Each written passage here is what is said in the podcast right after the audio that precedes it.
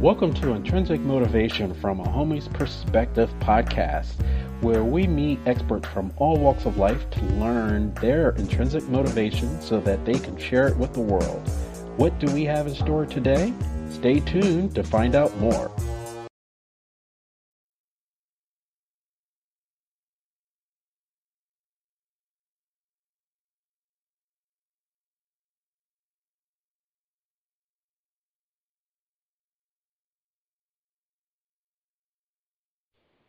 Good morning, good evening, good afternoon, everybody out there in podcast land.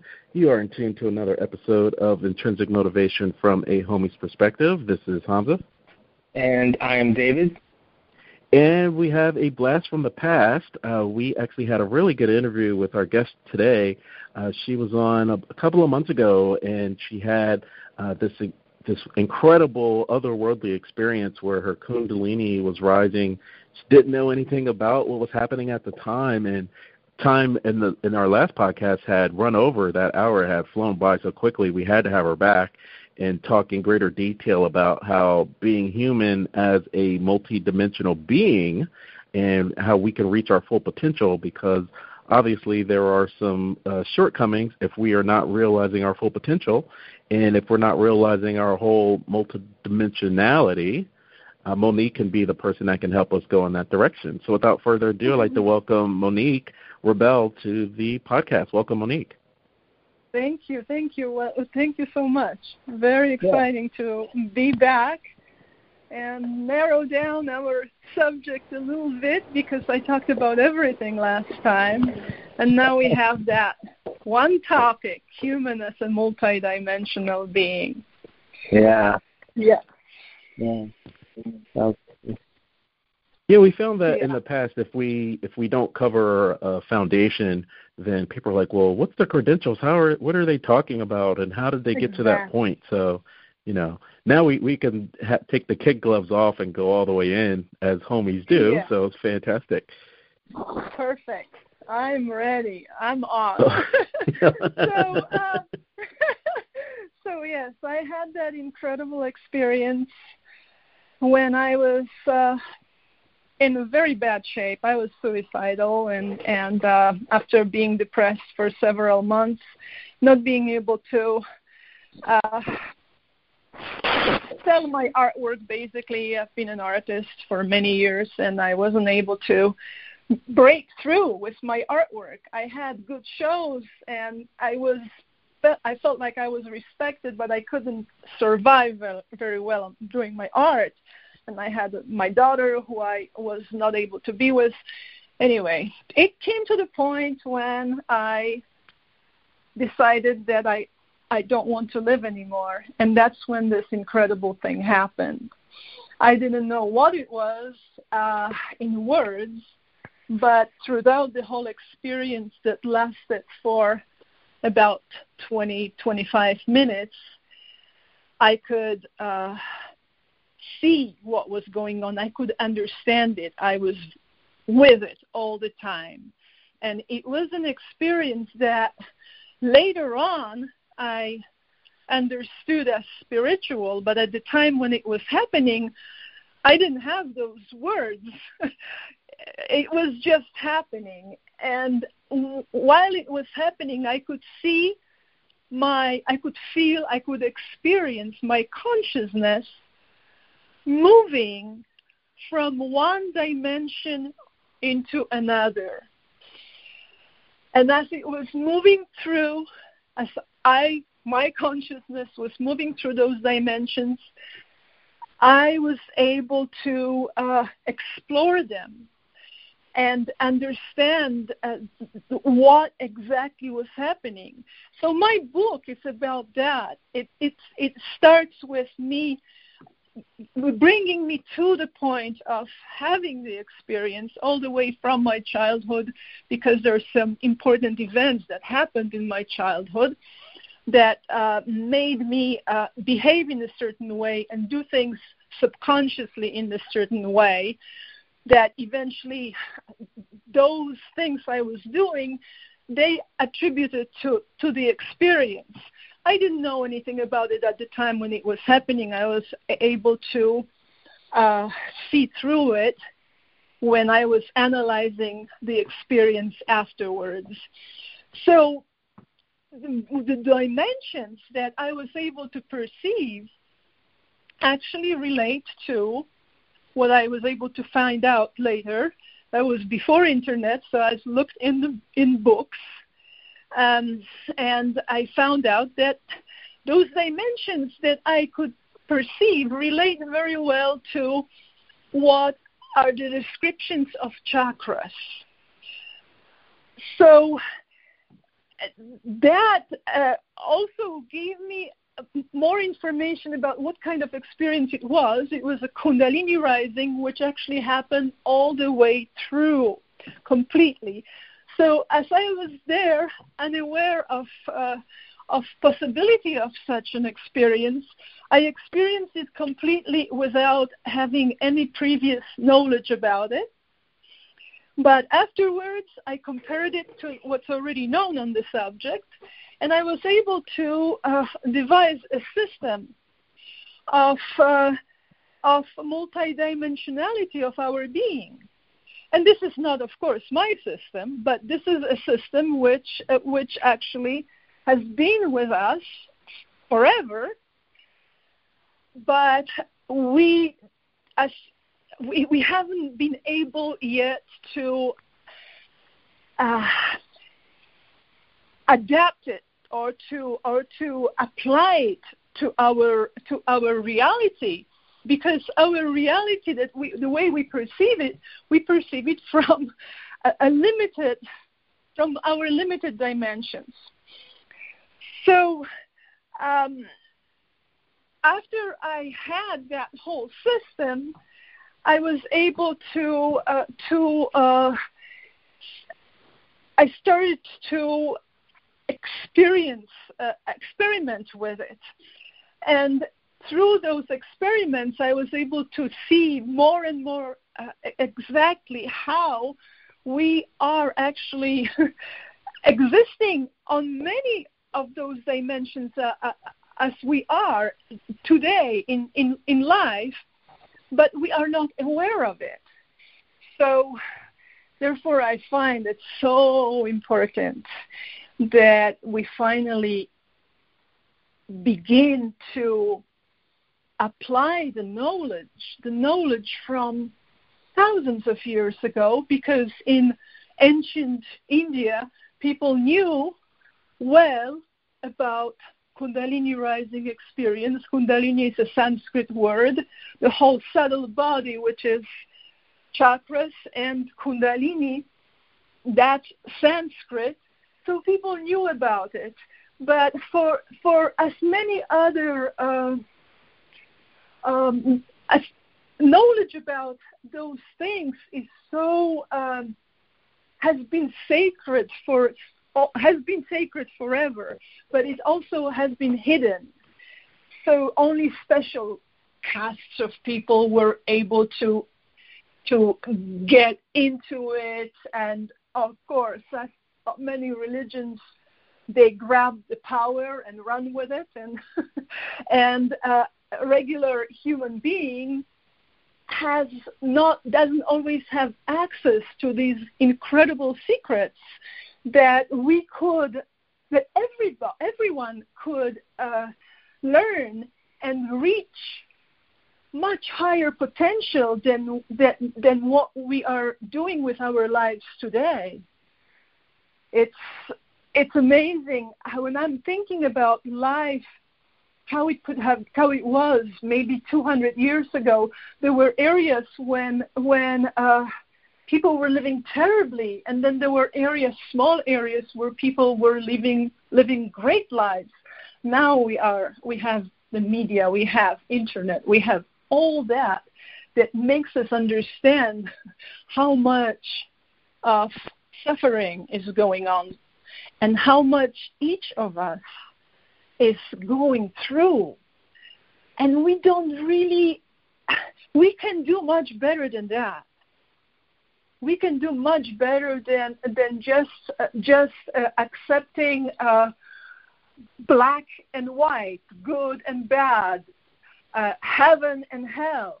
because that division, duality, is not something that is actually getting us anywhere. We're just simply, so many people, so many billions of people are suffering today, and we have this great technology, right? We have all these great scientific knowledge, but it doesn't help the man doesn't improve the man. It improves the technology, it improves the science, but doesn't improve the man, doesn't make him suffer less, doesn't make him a better being. And this is where the whole thing about our multidimensionality comes in. This is not just something that should be considered unreachable power of God, like we learn through our Western religions, that God is not to be reached, that it's something that we have to pray to, and we are on the mercy of, or God doesn't exist at all, or we have some kind of glimpses of something, but we don't know what it is. Well, each of us can, through specific practices, just like the old yogis were telling us, we can reach those dimensions that normally seem inaccessible, and we can train the lower dimensions, the lower chakras, in order to be able to get our individual unit of consciousness, the Kundalini energy that's resting at the bottom of the spine. This is what powers our lives. That power in the hips, it's right there at the bottom of the spine. And that incredible power that we have is used in mostly those first three chakras. That's where that's its influence. And now, the upper one, yeah? Before you go further, I just want to get clarification when you're talking about the relationship with going through the multidimensions and the chakras, and from a color standpoint. So there's schools of thought that are looking at the chakras through a color scheme, which is a Roy G. Biv, yeah, which is red. Are you also coordinating the chakras in that manner as well? Well, yeah, what I do, I'm using my experience as the springboard for all of what I teach. But in some instances, I was able to find it's identical with what's already known. For example, I did perceive. When my consciousness was going through the fourth chakra, which is love, the dimension of love that exists all the time there. It's always there. When my consciousness was going through that chakra, I could see colors.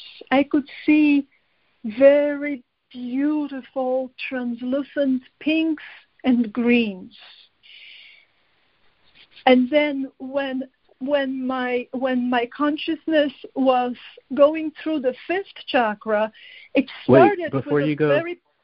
Yes. Before you go to the fifth, I want to step back for 2 seconds, and then I'll let you go, because I think we're gonna be on the same page, but I just want to do it for our audience. And so when you're talking about the seeing green, it makes sense. With the color scheme with Roy G. Biv, G would actually be the fourth chakra, which would be green. And if you're saying we're dominated by the first three dimensions, the first three colors of the chakra would be Roy, which is red, orange, and yellow. And so you would see a lot of red, orange, and yellow in our daily lives, like for fast food or, you know, just driving through the store. Or, I mean, we're even hosting this on many social media platforms, but YouTube is dominantly red. So you're seeing these remnants of us being dominated by the first three dimensions. Are you following on that level? Not really. I'm not seeing, it's kind of, in a way, it's kind of going back and forth. It's like if you have the experience, then you backtrack it to the point where you can explain it. And in the same way, if we look on the outside, because the experience is all inside, right? This is an inner experience. It's the depths of our being from the inside. So whatever we see outside, we can adapt what we see to certain system, but you can use all kinds of structures to understand why things are green or why they are red. You know what I mean? I mean, why did YouTube have? Why does it have a red, background there, right? With the logo, right? Or whatever other things they do. Those colors. They do speak to us on the level of the chakras, but everything depends on where your consciousness is at that moment. You see what I mean? Yeah. It's that when because when we are when our consciousness is concentrated around the first three chakras, even if we know some kind of theory about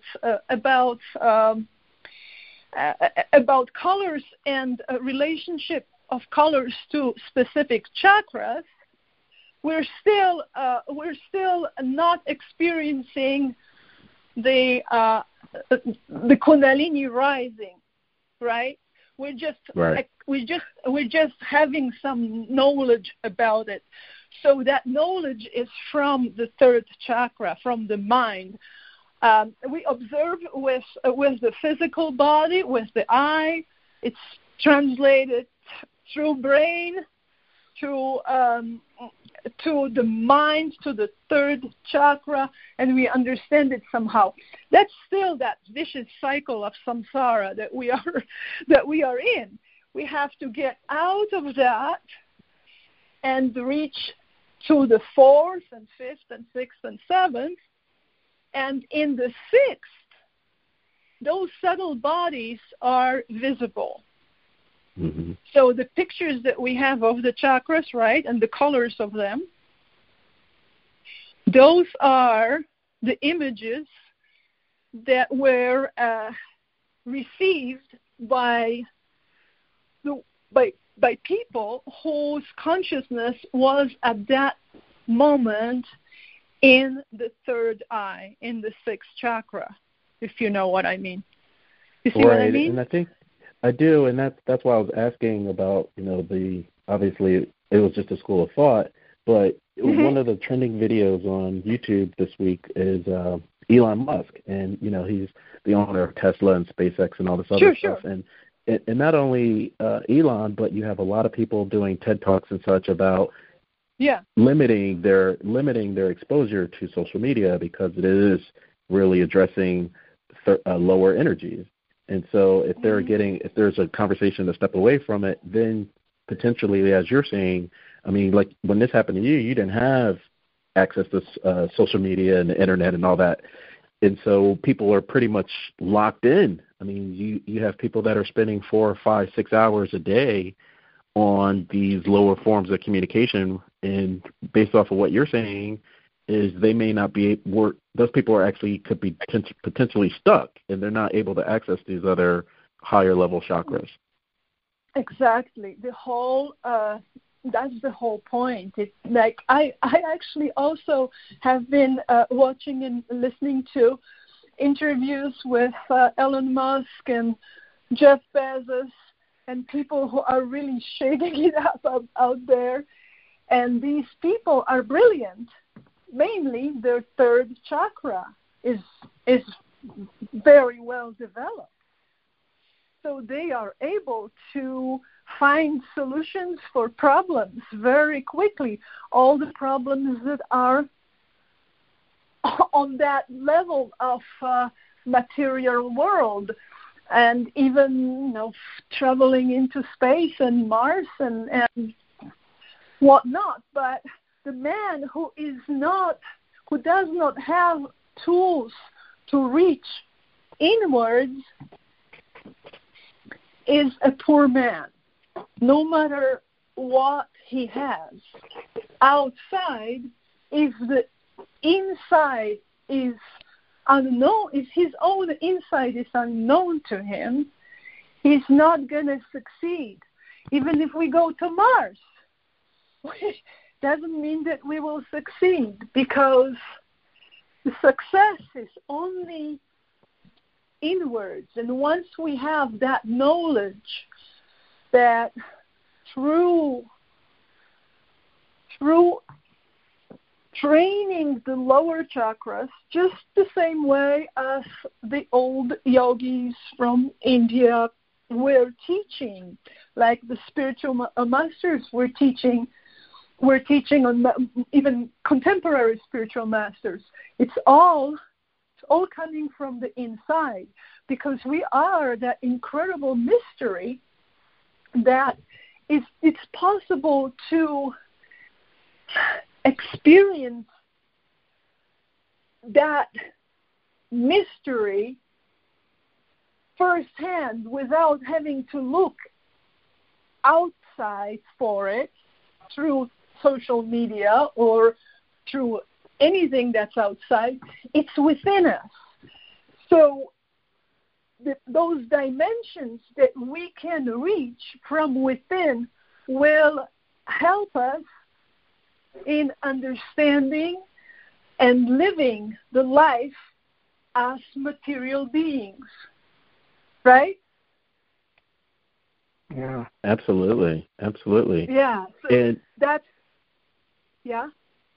Since you have a relationship with your multidimensional being, I was just wondering the relationship you may laugh now, but you were going through a huge dark night of the soul when this happened, and a lot of people that we've spoken with, either through a near-death experience, or there was just something that would be interpreted as catastrophic, where they had no control. And because they had no control, they were able to access this. And since you have this relationship with your multidimensional being now, what's an easier way to access it versus going through trauma? Exactly. That's an awesome question. This is very important to know, because some of us have those experiences, those very powerful experiences, catastrophic experiences, but everyone has a subtle body, and everyone has Kundalini, because that's your consciousness. So as we learn of the structure of the subtle body, we realize that Kundalini, that individual unit of consciousness that we all are, is residing at the bottom of the spine. And that's in between the first and the second chakra.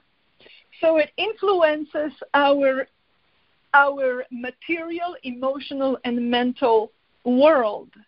And therefore, those worlds we are simply addicted to. We can't live without them, right? We can't live without our physical being. We can't live without how to separate from emotions. Most people think that they are emotions, and they are their story. because we identify with those three dimensions as if it was really the I. This is who I am. I am this and this name. I live under this and this address. I broke my foot. I have three children, and so on. This is the identity that we understand as who we are. But the truth is, we are an extremely powerful spirit. Each of us is, and in order to understand that and live that energy from the bottom of the spine has to have a chance, and it wants to. It yearns to go up and exit through the crown chakra and unite with the whole, with all that is. So we realize that we are so powerful, but we have to break through the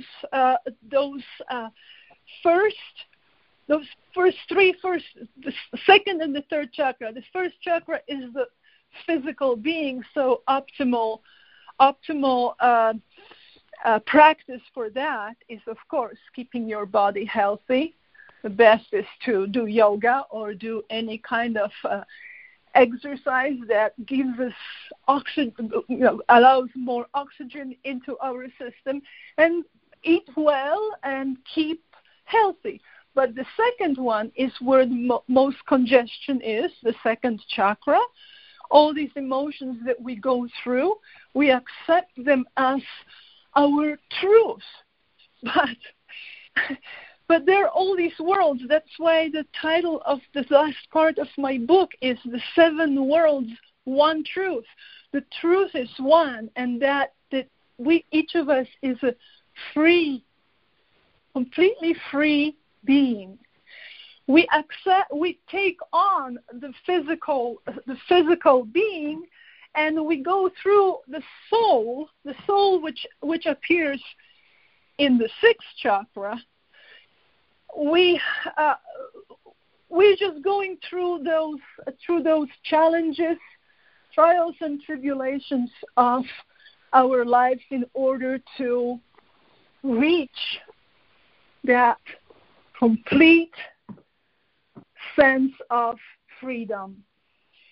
And that happens only when that energy will go up and exit through the crown chakra. And it has to go through each of the chakras, have to go through each of those dimensions. So the practices are different for each of the dimensions. Like the first, the material the goal will be to have the physical body healthy. The second one is to be able to practice nothingness, practice the neutral state of emotional being. That is something already known from times of Buddha, and many spiritual masters have been talking about that state of neutral emotional state is achieved through practices. And a lot of them are practices that are combined with meditation. But I teach something more specific, something that allows you to see that you are not your emotion. So that's one of the ways, and that I found that that's for me. And from what I understand, that's the essential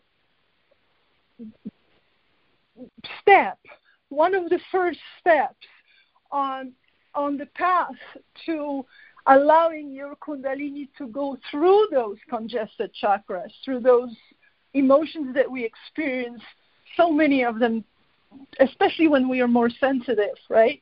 So more sensitive people experience more emotions, and then they're more influenced by them, and could get more depressed and could get all kinds of ideas because of that, and the mind, the third chakra, is creating all those thoughts that we think that are real. This is all real. I mean, I know my address, I know where I live, and I know the house, and I know I have to pay my mortgage and all that. So it's very real. But the truth is that from the pure being viewpoint, none of it is real. The real is only your consciousness. And it's only real when it's completely connected with everything else. And the reason we are not connected with everything else is because, especially those two chakras, the emotional and the mental, are very congested. So meditation, of course, it's great news that it's everywhere and everybody is trying, and it's awesome. Yoga, meditation, and when I stress on those two chakras, the emotional and the mental, because once those are cleared, and it's a process of getting them clear, and there are several different things one needs to do. And one of them is, for example, for the mind, for clearing out that space, that the thoughts are not cluttering our mind, but that they are being cleared out and resolved, and we can tackle any problem, because mind is very good. It can think much better than a computer, but it's limited to its dimension. So if we can get those chakras cleared up, and we can practice, cultivate the upper ones, which is, again, another form of practice, exercise, to tap into those dimensions. But so many of us are tapping into them just anyway, right? You guys, if you have psychic abilities, you're tapping into the fifth dimension. Just like that, you're able to. And there are ways for everyone to get closer to those upper dimensions, to their qualities through different practices. Music is a way to get into the fifth chakra, and visual arts is the way to get into the sixth chakra, for example. And then we're talking about the seventh, then it is a way of thinking, but not thinking through the mind, because mind, the third chakra, is always reaching for a result. So it always has a goal. And that's the mind that's limited to its linear function. So it's going after a goal that it can more tangible goal, even if it's theoretical. But there is the seventh chakra, is the witnessing, discerning intellect, and that's something that nobody is learning in schools, right? We don't know anything about that, right? Who knows about an intellect when so many wrongly spiritual teachers are talking, no, don't think, no intellect. But there is, I write in my book, I make a specific difference in the definition of those two words, because mind and the mental stuff belongs to the third dimension, while pure intellect is the seventh dimension, is the observing witness, discerning, not something that reacts on fear and decides to grab a gun, but it's something, it's our our higher mind. It's our being on that philosophical level, like the sages for, thousands of years. There were these great sages. They were always talking from the seventh chakra. All Buddha's sayings that are recorded, it's all seventh chakra. It's the pure intellect. So I don't know if I answered that question of how each person can reach that kind of state of being, because it can take time, but not for everybody, because each one, everyone has different predispositions, right? If you have a predisposition towards visual art, it's immediately known that your sixth chakra, your third eye, you can develop that easily. So if we know that each of us has that ability to tap into the upper dimensions of consciousness and train the lower dimension, then we are already a huge step forward in our evolution. And the reason I can talk about it is because during my experience I was able to perceive how the second chakra, how I found myself in the space of nothingness emotionally. I was able to reach that state, but I practiced that for years before because my life was so difficult. I had so many very, very big emotional issues to deal with that I couldn't get rid of. And I had to be able to control them somehow to be able to function. And I think I'm not the only one who goes in their lives through a similar experience when, for example, depression is getting a hold of us and we can't get away from it, and the whole all of life seems to be dark and horrible and sad, and there we see sadness everywhere, and that's a congested second chakra. And if we know that, we can train it, right? We can train that second chakra because we have the power. Second chakra is just a part of the subtle body, but we are the free unit of consciousness that created that body and created the subtle body as well, because we've created ourselves. We are God. We are God. So to understand that, have to do a little bit of getting into that whole system, the soul body system, because Kundalini is free to go. It just needs to have those. Yeah. I wanted to ask you something. So Kundalini, I've been experiencing it like my entire life. When I was young, I didn't have any words or terminology. I didn't know, what Kundalini was. It wasn't until later as an adult or someone, kind of explained to me. I'm like, oh, yes. Then I could go back in my childhood and remember times. Mostly was associated with playing sports, athletics. Mm-hmm. So once you had this experience, and it sounded like it was a very, profound, strong experience.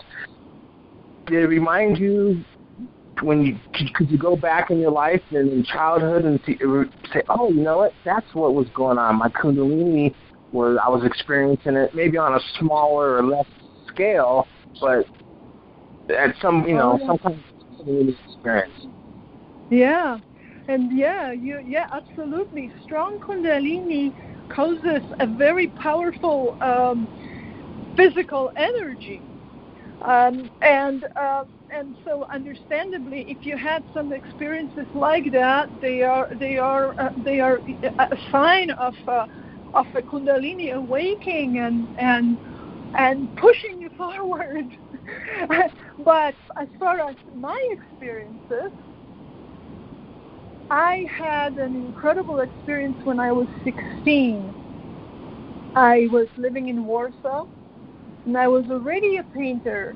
I was already painting in oils, and I lived in the center of Warsaw.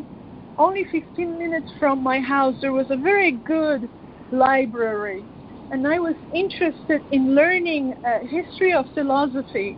I already knew, I was already studying history of art, but I was very interested in finding out about history of philosophy because we didn't have that in school.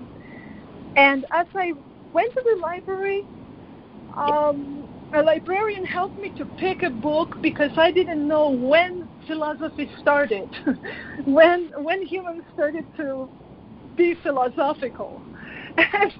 And I was given these two huge volumes of Indian philosophy, written, by the way, by the second president of India. It was, I think, written in the 50s, and he, who was a philosopher himself. So he, so that book, I started to read it, and it was very, academic, and I couldn't get into it very well because it had a lot of names, words I didn't understand. But it also had pictures of original Sanskrit texts with translation on the other side. So I think it was a translation into Polish, because that book was in Polish. So it had one page. It had Sanskrit verses of Vedas, and that was the first time I was ever introduced to it. But I couldn't focus on the historic text with a lot of different names and all that. That was too difficult for me. But I suddenly started to read that poetry, and I read one verse, and in this verse was description of Atman, and I remember that word I could easily pronounce. Atman, which was the individual soul that was connecting with Brahman, which was the everything, that's the one that moves everything and is unmovable. This is the word that I read in that verse, and as I read it, for the first time ever in my life, I never had anything to do with history of India or nothing. I read those verses, and something happened inside of me. I started to feel this incredible surge of energy going through me, and I realized that it's just this. I was getting it. Suddenly I not only understanding it, but it was filling me up with joy and excitement, and I felt so energized that I couldn't contain myself. I had to get out of that. I had to put the books back on the shelf and run out of the library. It was on the second floor, and as I was running down the stairs, I didn't use the stairs. I was flying down. And I couldn't believe it because it was always, I was a little bit of a tomboy in school, and I was 16 then, and I always wanted to be able to do the staircase like the boys did, just jump over it. And I never tried that. But this time, without trying, I was doing it myself. I was holding on the left to the rail, and I was flying down the stairs, and at the same time, something incredible was going on because I could see the wall of the staircase on the right I could see it in slow motion. I could see every little detail on the wall, little scratches in the paint, little bumps, little old paint coming through. I'd never seen those details before, even though I was in that library. I've been frequenting that library from time to time. But this was something that I could not understand because I was flying fast, and at the same time, I was watching this wall being just about 3 inches away from my eyes, and I could see every detail on it.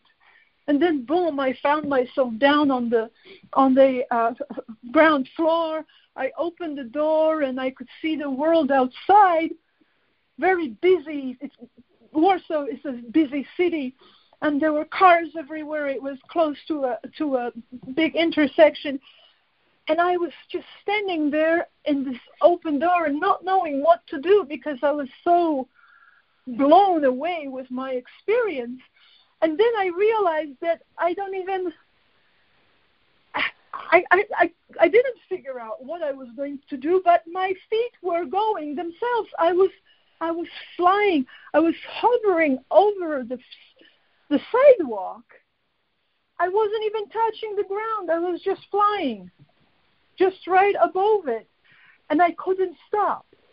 And then I got scared because I was getting close to the intersection, a very busy intersection. I was like, oh my God, if the light was red, what am I going to do? I can't stop. But right then, right at the edge of the intersection, my feet stopped gently, and I still didn't feel my weight. I was light like a feather, and then the light changed to green, and I just floated over to the other side of the street. And as I was getting closer to the other side of the street, I started to feel my weight again. Slowly, I was coming back to my body, feeling my body, and it was clumsy and difficult at first, and I was very. It wasn't that much fun. I felt that experience of floating, hovering over the sidewalk, being light like a feather. That was awesome. But then when I was getting back into my body, I started to feel really clumsy. But then within next few seconds or so, I was back in, and I was just walking and looking around, and I felt like I came back from a space.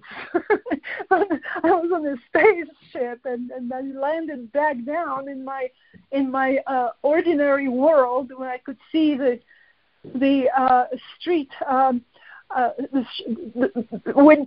stores and the displays and the windows that I knew so well, and it all became normal again. So that was my experience. I never could tell anybody about it either, because if I talked to anybody I knew, they would think that I was completely crazy. So yeah, I did have one. I had several little experiences all along, and the second was, I also write about it in my book, and that one was about starting my new series of paintings, which I'm still doing till this day. That was in 1988, when I didn't have also any. There was the trigger was just working on a painting. I was just working on a painting that I gave a title to first because I didn't have a studio before. That was just after I got to Los Angeles. I didn't have a studio space, so I wrote down several titles of paintings, and one of them was Understanding Understatement. And I started to imagine it. I imagined it in a certain way and started to make those straight lines, and they were crossing each other, and then I put some shading coming out of those lines, and I was working on it, and it looked like just like my paintings look today, but it looked like something I've never, seen before. But that didn't matter. What mattered is that as I was looking at it, boom, suddenly I found myself completely in a different space. It was a different dimension. And that was what I know now, like the one before, when I was in the library in Warsaw when I was 16. That was my Kundalini came up to the third chakra and was lighting it up. It was like that's all yellow color. That's bright, bright sun. That's when I felt that incredible power within me exploding. That was the third chakra. But at the time when I was working on my painting in Los Angeles in 1988, that was, I visited one of the realms of the sixth chakra, because sixth chakra is has a lot of different things going. One of them, one level, shortly before reaching the seventh chakra is the perception of abstraction, abstract dimension. And people like Ramana Maharshi talk about it in some of his dialogues with his disciples and people who were coming to visit him. He talks about that abstract dimension as a step on in the travel of Kundalini, although he doesn't call it that way, towards the spiritual enlightenment. So you pass through that dimension of abstraction, which is, as I saw it, simply you see that. There are thoughts are becoming concepts. And as they become concepts, they become more and more and more concepts until some of them materialized, while others are still staying as concepts. And also that same description, in a way, is known in Christianity as the universal mind. And that's something that can be compared to, although in universal mind, it's all attributed to God, and then there is a God and a human that's powerless. But from what I know, my certainty is that we are not powerless. We are able to reach those dimensions, and we are able to go through those stages and perceive them and understand them completely. So the sixth chakra before it's after the soul realizes already, because the sixth chakra has so many different levels, and then when the concepts become just singular thoughts, and then we find through self-inquiry we find where these thoughts are coming from. These are not anymore kind of our thoughts from the third chakra, from the mind, but these are the truths, the sacred truths of enlightened state. And there is one thing that I wanted to mention that I don't want to forget about, is that all that knowledge is mundane and could be understood as maybe as science or certain theory up to the third dimension. And once we break through the third dimension and find ourselves in the heart, in the dimension of love, then the sacred realms begun. So everything above the third chakra is sacred. So science can't reach it without going through, breaking through its own mind, if you know what I mean, which is something that is a true happening when your consciousness goes through this third chakra. That's when the thoughts get resolved. All the thoughts that we've had our whole life, they get resolved. And to reach that resolution, we have to practice. And, of course, meditation is one of the basic practices. But I help people to get through that congested third dimension by learning to focus, which is essential.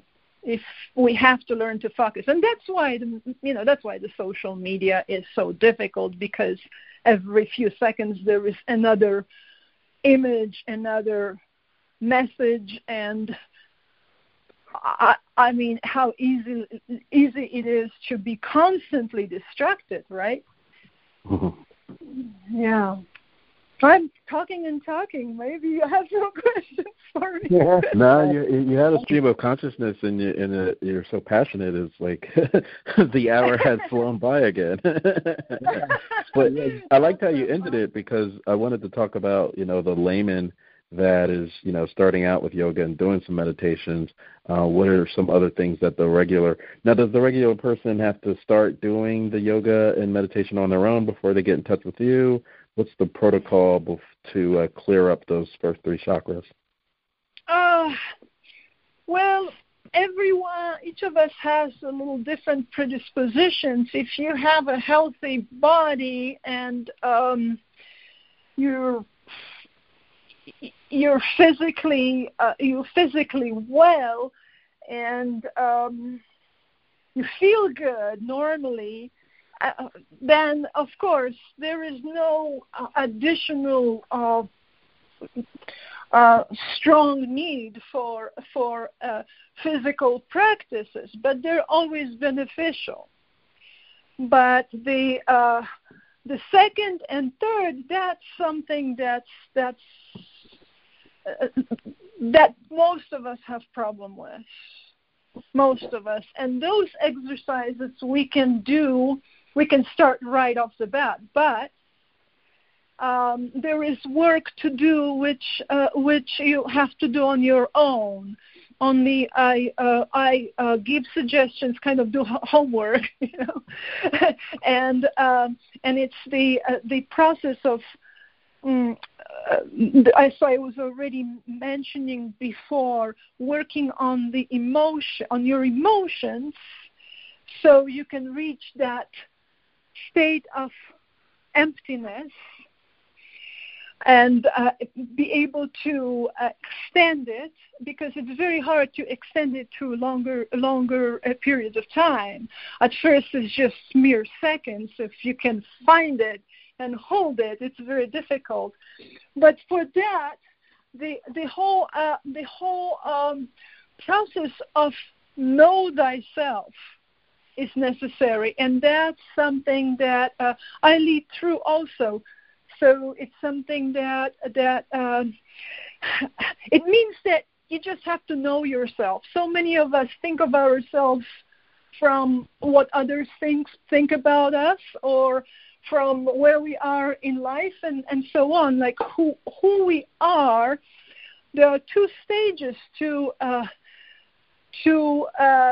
self-inquiry. First one is the third dimension. Know about yourself. Who are you? And think about yourself. We often just skip that part altogether because we're so busy serving others with our jobs, or simply we don't even want to bother with that because we think that there are too many problems to think about. So we just turn on TV and get more of garbage into our consciousness, into our third dimension, third chakra. But the thing is to do the opposite, to look inwards and find out who you are. And it's simple because it deals with tangible knowledge and looking back, through our childhood and just understanding our where we are in the world today. That's the first part of self-inquiry, and it's to know thyself. And the second part is going into that more of pure intellect, discerning, witnessing. And the thing is that some of us can have the ability, are predisposed to have some of the upper chakras open, but many of us never had them open. But it doesn't mean that we can't open them. We can if we cultivate them. So in that way, this is a very customized program. But there are essential structure to the program that I teach that has to do with first an overview of the subtle body and the nature of Kundalini, nature of our consciousness, and then working on from bottom up towards the top chakra. And after that, when we know that we are well aligned and upper chakras is something that we can actually personally relate to, and the lower, and we have enough of control over our mind and control over our emotions, not dismissing them but understanding them, so we're able to get away from their influence at any moment, then it's time to actually trigger Kundalini.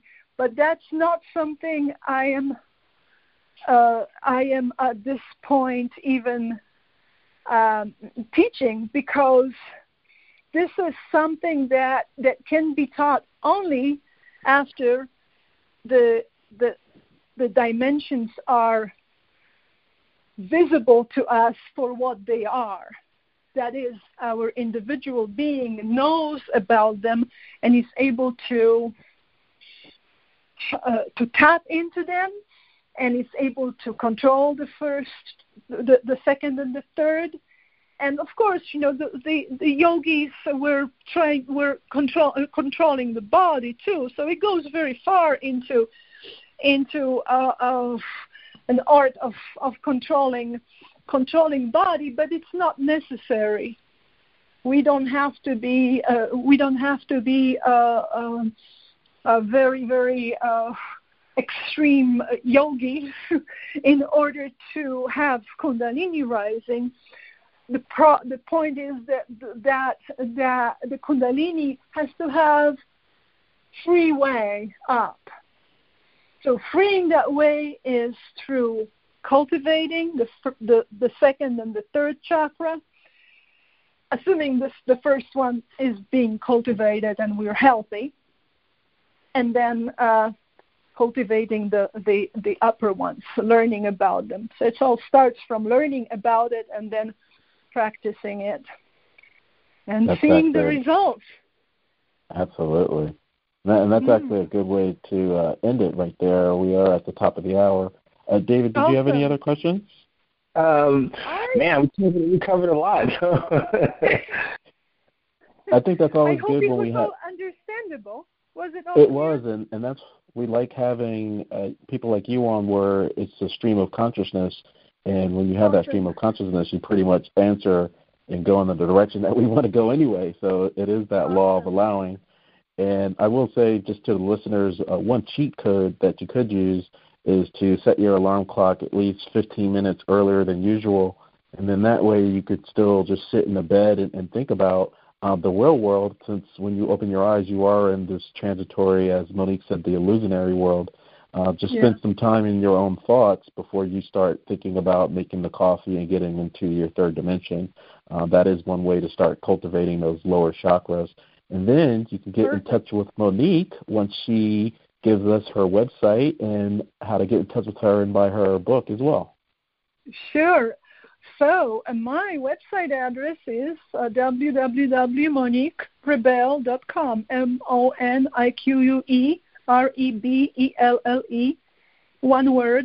.com. I know I recently turned into I got a new program, and I'm not sure if it's working well, signing up. But if you don't receive an email after you signed up to my website, just shoot me an email. You can shoot me just a contact through the menu with contact. Just contact will be good enough. And my book is on Amazon. It's the title of my book is Transcendence Calling: The Power of Kundalini Rising and Spiritual Enlightenment, and it's on Amazon. It's in Barnes and Noble. It's in some bookstores locally here too. I'm just getting it out to the bookstores now, and it's in Bodhi Tree. I think I just got it there. So that's that. I'd love to talk to you guys who want to learn more. There is so much more. I tried my best to say as much as I could and talk as much as I could, but there is no way to cover this great information and help so quickly. I hope that we'll be able to do some more of these meetings. Oh, absolutely. It's always a joy trying to fit in an infinite amount of knowledge in 60 minutes. It's just, that's the joke. Yeah. So you've just been in tune to another episode of Intrinsic Motivation from a Homie's Perspective. This is Hamza. And I am David. And Monique, again, it was a pleasure. If only I can listen to you say Kundalini all day. It's just the way you say it is different. I love hearing it. Let's definitely stay in touch.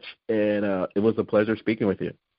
Awesome. Thank you so much. I enjoyed it a lot. Thank you, guys. Thank you. Bye.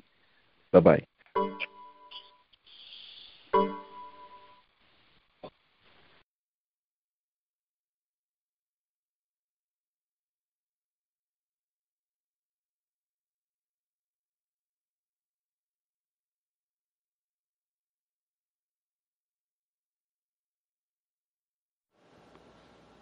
Thanks again for checking out another episode of Intrinsic Motivation from a Homie's Perspective podcast. Please check us out on our website at intrinsicmotivation.life, where you can click on the Speak Pipe button and leave any suggestions for future podcasts that you'd like us to cover. Also, check us out on our social media sites. We have a YouTube channel, Facebook page, iTunes podcast, in addition to Stitcher and Google Play, all under Intrinsic Motivation from a Homie's Perspective. Check you out next time. Have a great day.